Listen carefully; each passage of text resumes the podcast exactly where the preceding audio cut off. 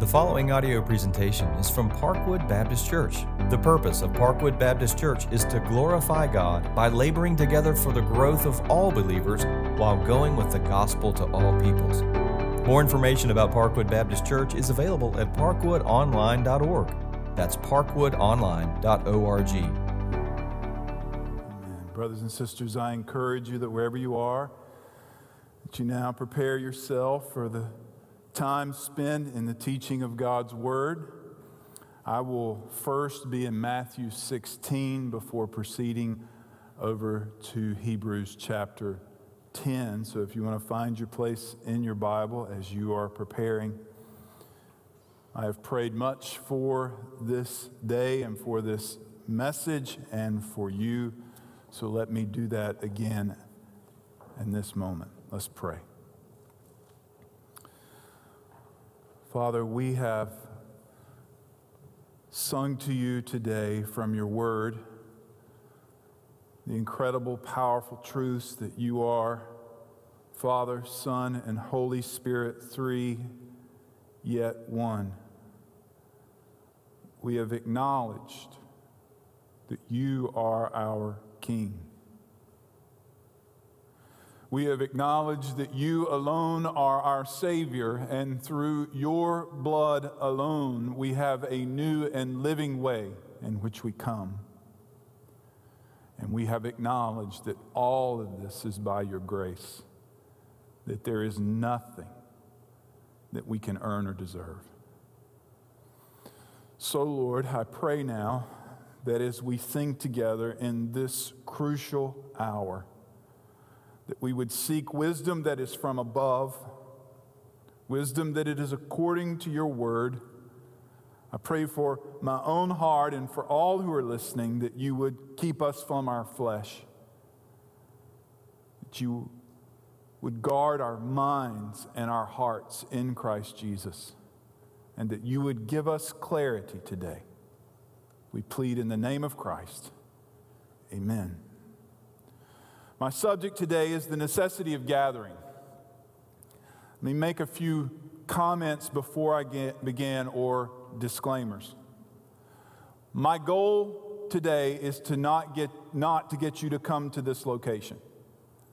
I have absolutely no intention to put anyone in harm's way. I am not being cavalier today in what I am about to share with you. I am not seeking to make a political statement. And to that end, let me say that no one has my permission or the permission of Parkwood Baptist Church to use a portion of this sermon for a soundbite. If the sermon is to be played, it is to be played in its entirety. I am not motivated by money. Parkwood has been extremely generous over the past seven weeks. I believe in the autonomy of the local church, that every church will have to come to their own conclusions based on their own convictions and what I'm going to share today. I am seeking to be a faithful follower of Jesus Christ and a shepherd of the flock of God called Parkwood. I am joined today by elders and pastors and families who are with me in this room. We share this together. The purpose of this sermon is twofold. It is first to explain a theology of gathering, and second, to make application of the teachings of Scripture to our current situation. Here is my main idea. The essence of the church and the teachings of Scripture dictate the necessity of the gathering of a local body of believers. First, the necessity of gathering is the essence of the church. I bring you now to Matthew chapter 16. Jesus is gathered with his disciples at Caesarea Philippi. He asked his disciples, Who do you say that the Son of Man is? In verse 16, Simon Peter replies, You are the Christ, the Son of the living God. And Jesus answered him, Blessed are you, Simon Bar Jonah, or son of Jonah, for flesh and blood has not revealed this to you, but my Father in heaven.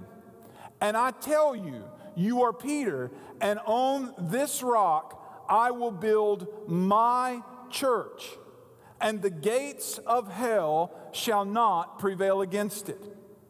I want you to focus with me on the word church. It's a word that we take for granted. For most of us, it conjures up an image of a building, a place where people go, or a thing that you refer to as the place you go to on Sunday. I'm going to church. Jesus chose this word. This is the first time it appears in the New Testament. It is from the mouth of Jesus Christ himself. Now, you would have thought if Jesus was going to use a word for gathering, he would have said, as a Jewish man, I will build my synagogue, which also has meaning of gathering. But Jesus chose a very specific word, ecclesia. Ecclesia means assembling or gathering, has to do with being like minded, it has to do with sharing something in common. So, why in this moment would Jesus use this word, ecclesia, which at that point in time had a political overtone to it? Why would Jesus say this? So, hear me carefully. It has everything to do with Peter's confession. You are the Christ, the Son of the living God. What Peter was saying is, You are the King. You are the one that we have been looking for. On, I don't know what date, but several years ago, I preached a sermon on Matthew 16. I said this exactly as I'm going to say it now. Quote Peter was saying, You are the one who has come to save his people. I'm quoting Dale Frederick Bruner. When we say Christ, we should think King. We are the King's blood bought people. He has purchased us with his own blood, which we have sang of. So when we gather together, we are coming together to say, Jesus is our King. And when we gather, something unique happens. Matthew chapter 18, when Jesus is explaining how this gathering can function as a, a deliberative body, he says, For where two or three are gathered in my name, there I am among them in my name. What did Jesus mean by that? He meant in the name of the King. Realizing, we're saying, we come realizing that Jesus is our Lord and Savior, that He is the Son of the living God. Now, hear me carefully. Jesus promises through the work of the Spirit that He will never leave or forsake His people. Wherever we go as God's people individually, He is with us. But He is saying something very unique here. He is saying that when two or three gather in His name, He is uniquely with them. As they come together, acknowledging Him as King, to worship Him in spirit and in truth. So when we gather in the name of our King, it is the very essence of who we are the church, the ecclesia. Now, proceeding to Hebrews 10. The necessity of gathering is clearly taught in Scripture. Now, I could give a more exhaustive theological explanation of gathering today. I'm choosing a few very specific texts. First, Hebrews 10. Therefore, brothers, since we have confidence to enter the holy places by the blood of Jesus, by the new and living way that he opened for us through the curtain, that is, through his flesh. And since we have a great high priest over the house of God, so since these things are true, there's three let us. Let us draw near with a true heart and full assurance of faith, with our hearts sprinkled clean from an evil conscience and our bodies washed with pure water. Let us hold fast the confession of our hope without wavering, for he who promised is faithful. And let us consider how to stir one another to love and good works, not neglecting to meet together, as is the habit of some, but encouraging one another, and all the more as you see the day drawing near. Now, let's just think about a few, of the major theological principles that are taught here. We cannot gather in His name apart from Christ's blood purchased access, which is new and it is living. It's never going to die. He opened the way. He said, I am the way, the truth, and the life. No one comes to the Father except through me. We did not do anything to cause it or to earn it. Christ accomplished it on our behalf. We trust Him by faith. We do not need a human priest to come to God. We have a great high priest over the house of God who is Jesus Christ Himself. Now, in our culture, which influences us in so many ways, now, listen very carefully. My, my words are very specific here. Many will only see that I have access to the holy place by the blood of Jesus, that I can worship him at any time, wherever I am. Listen carefully to what I'm going to say next. That's true, but that is incomplete. The writer of Hebrews knew that these people would be prone to make such a conclusion. He knew that we would be prone to make such a conclusion. So the writer of Hebrews calls the people of God to recognize that we are a part of the body of Christ. Notice, he does not say, let you individually draw near, or let you individually hold fast, or let you individually consider how to stir yourself up to love and good deeds. He says, us. He's speaking to the body. So when we draw near, we draw near together. Yes, we can individually, but we also draw near together in full assurance of faith we draw near holding fast the confession. It's one thing to sing that Trinitarian song at the beginning of the service by yourself. It is another thing to sing that with a room full of people who are making the same confession at the same time. And then he says, Let us consider how to stir one another up to love and good works. So, how do you do that?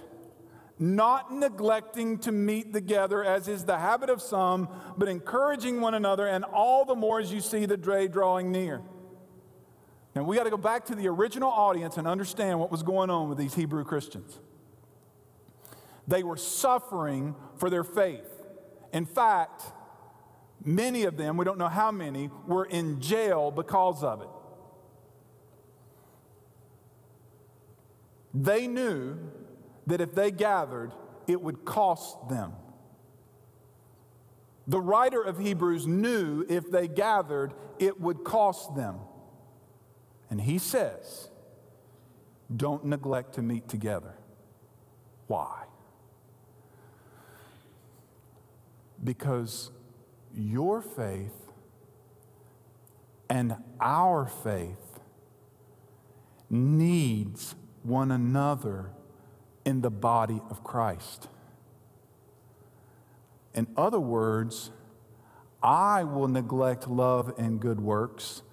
I will become discouraged. I will grow weary without you. And the same is true of your heart. So we do not neglect. We don't turn aside. We don't make it a habit. I was on a, I was on a call. I'm tired of Zoom calls too. I was on a Zoom call with pastors from all over the country. And to my horror, one of them said, We have discovered we can reach more people online, and we are seriously considering changing how we do church. What? Brothers and sisters, what we are doing is virtual right now. Yes, you can be impacted by what I'm saying, but it is not the same as when we are together. God never commanded his people to meet virtually. This cannot become a habit. It cannot become a long term issue for us. Dr. John Hammett, who is a professor at Southeastern Seminary, wrote in his work on theology about the church, quote, for 20 centuries, most of those who have come to know the true and living God have done so through some form of church ministry. Virtually all Christians have lived out their Christian lives in connection with some form of the church. That is why Hebrews 10:25 admonishes Christians to not give up meeting together. They need the church. It is vitally, not virtually, it is vitally important to them. So I have another question. What are the core functions when we gather? How is it that we stir each other up? Let's turn to Acts chapter 2. In Acts chapter 2, we have the record of what transpired once the church was formed as the Holy Spirit descended on her at the day of Pentecost. Right away, we find these things. They devoted themselves, verse 42 of chapter 2, they devoted themselves to the apostles' teaching and the fellowship and to the breaking of bread and the prayers, and all came upon every soul, and many wonders and signs were being done through the apostles, and all who believed were together, and they had all things in common, and they were selling their possessions and belongings and distributing the proceeds to all as he had any need, and day by day attending the temple together and breaking bread in their homes. So you see them coming in mass together and you see them gathering in homes together. They receive their food with glad and generous hearts, praising God and having favor with all the people. And the Lord added to their number day by day those who are being saved. That's a very straightforward text, and I'm not going to take the time to exposit through all of it. Let's now turn to Colossians 3. Colossians chapter 3. In Colossians chapter 3, Paul is instructing the church at Colossae how they are what they're to do together. First, he tells them how to treat each other, and then he tells them how they are to function together. He says in verse 15, Let the peace of Christ rule in your hearts. He's king. So let the, the peace of the king rule in your heart to indeed what you were called in one body and be thankful. Let the word of Christ dwell in you richly, teaching and admonishing one another in all wisdom, singing psalms and hymns and spiritual songs with thankfulness in your hearts to God. Simply say it this way we're to have word centered gatherings.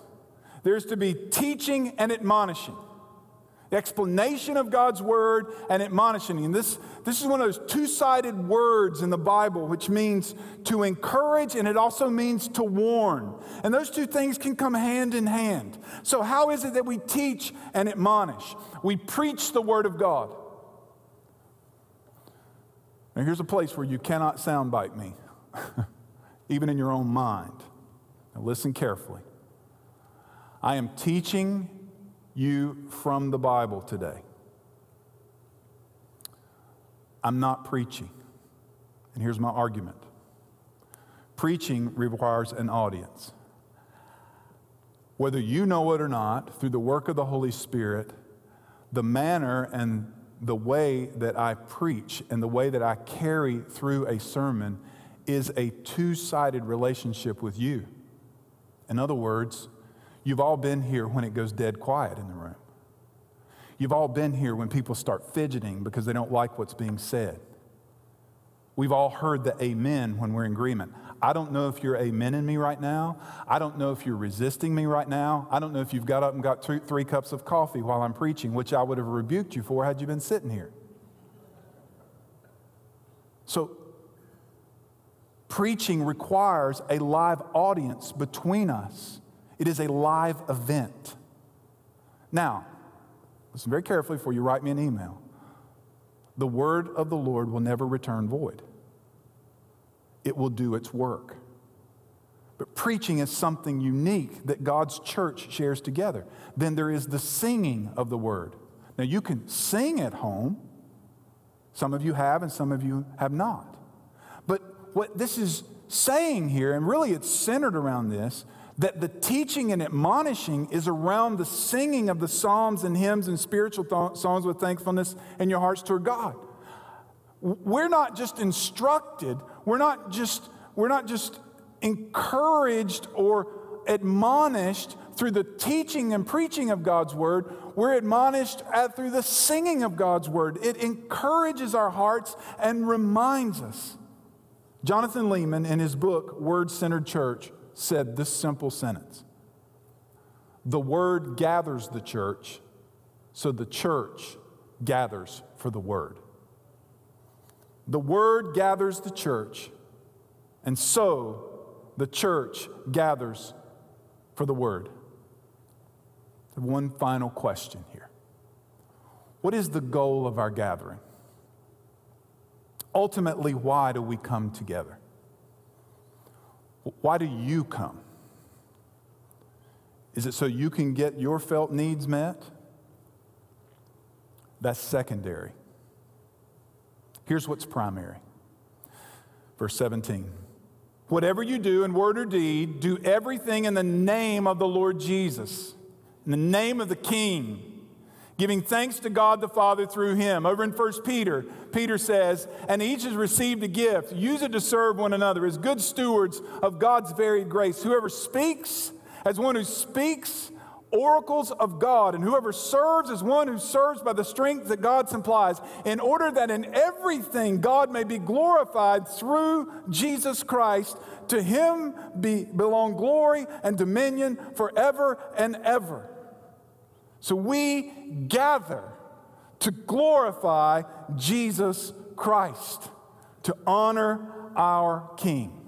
Now, these truths that we have discussed today are timeless, and they have been heeded by the church since the church's inception. So they don't become more relevant today than they have ever been. They are relevant, and they will be relevant to the church until Jesus comes. Here's the question I've been asking now for weeks How do we seek to apply this during the midst of this confusing situation related to COVID 19? So, the questions I'm about to ask and answer have been labored over by me personally now for weeks and by our elders for weeks. These are no light matters as to what I'm going to say. This is really a so what moment. Question number one Why did we decide to refrain, to begin refraining from gathering on March the 15th? It's for three reasons. Number one, for the sake of individuals. Number two, for the sake of the congregation. And number three, for the sake of the community. In other words, and what we understood at that moment that this virus was so contagious and so deadly that we assumed and believed that many of you were going to get it and some of you were going to die. The conversation the first week was not just we don't we need to refrain from gathering. Here was the conversation.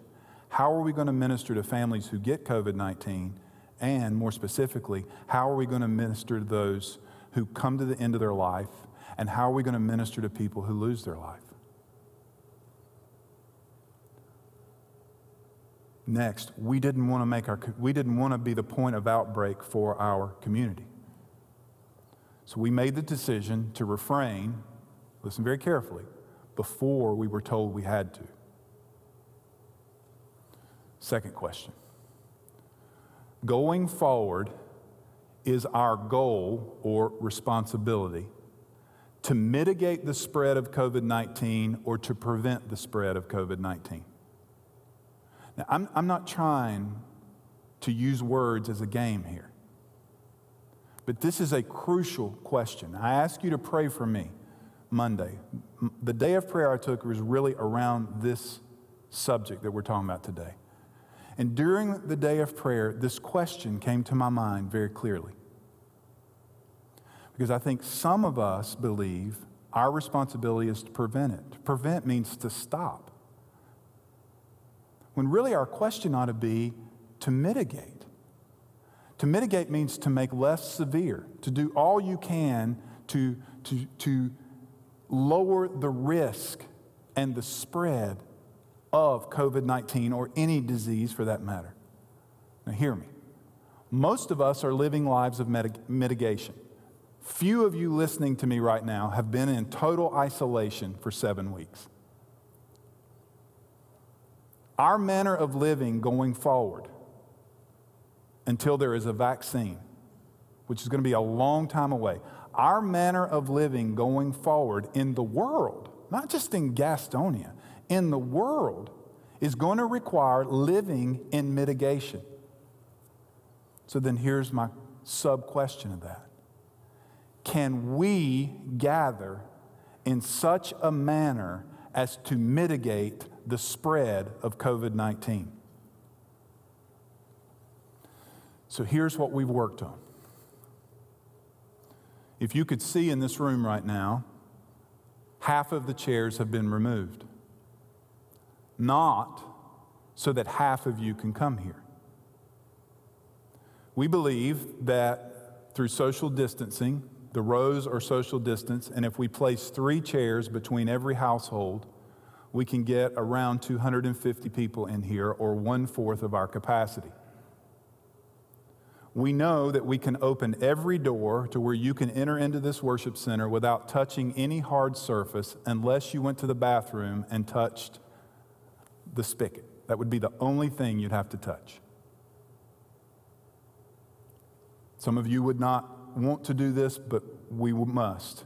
We think we can gather here by wearing masks uh, because here's the research. When everybody's wearing a mask, the, the, the spread rate reduces greatly. Everybody, not just somebody, everybody. And I'm not going to get into the, the specifics of it, but when it works is when everybody. Some of you are really not going to like what I say next.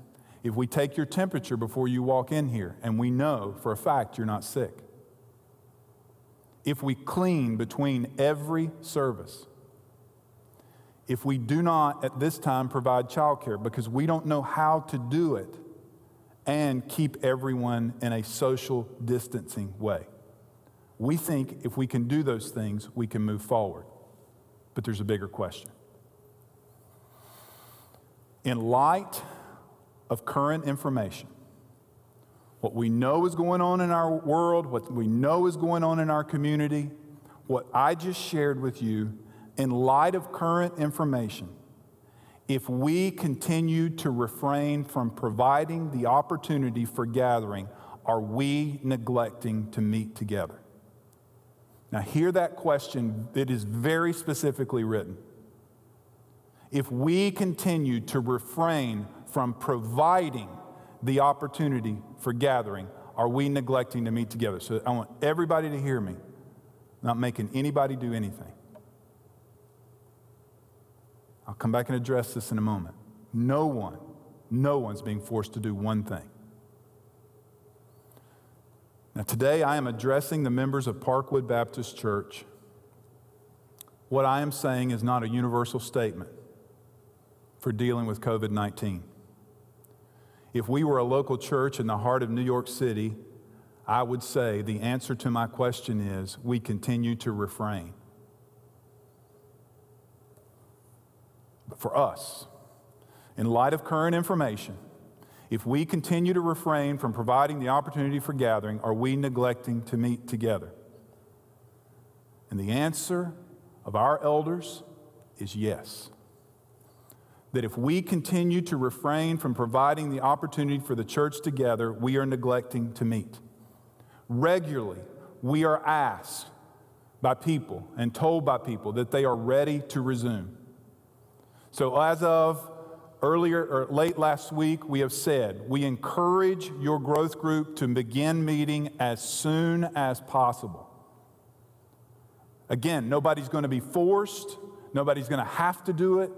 But if members of the group want to gather for the sake of prayer and encouragement and time in the Word, then by all means gather. There has been information sent out to growth group leaders as to how to do that. As to gathering for worship, we plan to gather in May. Here's all I can say to you today we are not ready for next Sunday. Here's why we don't have all of the means of mitigation in place. As soon as we can accomplish all the means of mitigation, and hear me on this, we're not just a bunch of elders and pastors sitting around coming up with ideas. We are consulting healthcare people. We're talking to others. We're not just coming up with our things on our own. When we know that we have all the means of reasonable mitigation in place, we will offer the opportunity for Parkwood to begin to gather again. Now, we've been working on this decision for weeks.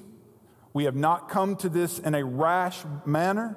We come prayerfully and soberly, and we will continue to proceed in that manner. So here's the question that I know I'm going to be asked. So let me ask and answer it. How about the law in Romans 13? You're asking the question the wrong way. Do we, the church, obey the government in matters that are contrary to what is clearly taught in Scripture? That's the question you need to ask. We can and we have reasonably cooperated, but we cannot unquestionably obey. As followers of Christ, who are we to obey? In Acts chapter 5, Peter and John were brought to the Sanhedrin, a legal body, and they were set before the council, and the high priest questioned them, saying, We strictly charge you not to teach in this name. Yet here you have filled Jerusalem with your teaching, and you intend to bring this man's blood upon us. And Peter and the apostles answered, We must obey God rather than men. To which I also hear some of you saying this Well, we're to love our neighbor. Don't forget the whole commandment. You shall love the Lord your God with all your heart, and with all your soul, and with all your mind. This is the great and first commandment, and a second is like it. You shall love your neighbors as yourself. On these two commandments depends all the law and the prophets. Many of you were impacted by an illustration I used on the very first Sunday this hit. I conclude with just as much conviction in which I read it seven weeks ago Martin Luther. I shall ask God to mercifully protect us. Then I shall fumigate, help purify the air, administer medicine, and take it. I shall avoid places and persons where my presence is not needed in order not to become contaminated and thus perchance inflict and pollute others and so cause their death as the result of my negligence. If God should wish to take me, he will surely find me.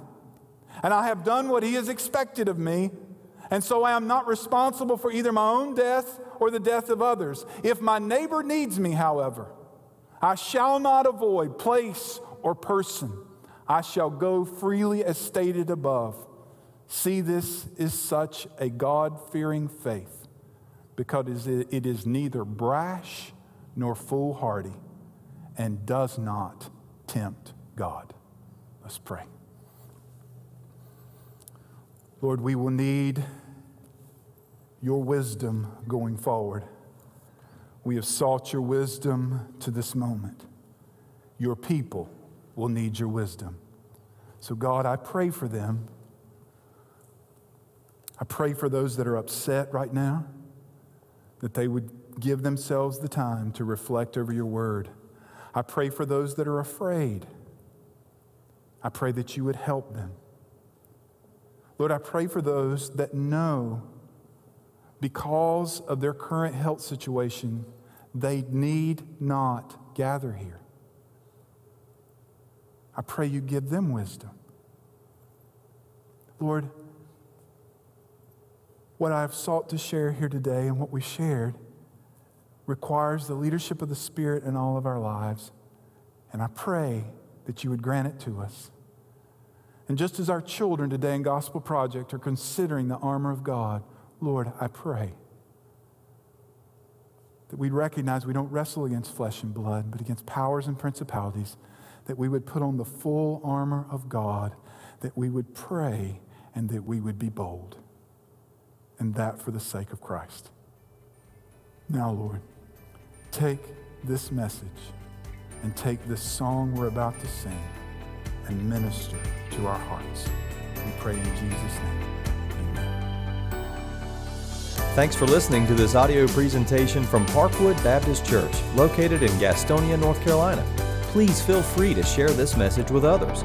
For more information about Parkwood Baptist Church, visit parkwoodonline.org that's parkwoodonline.org.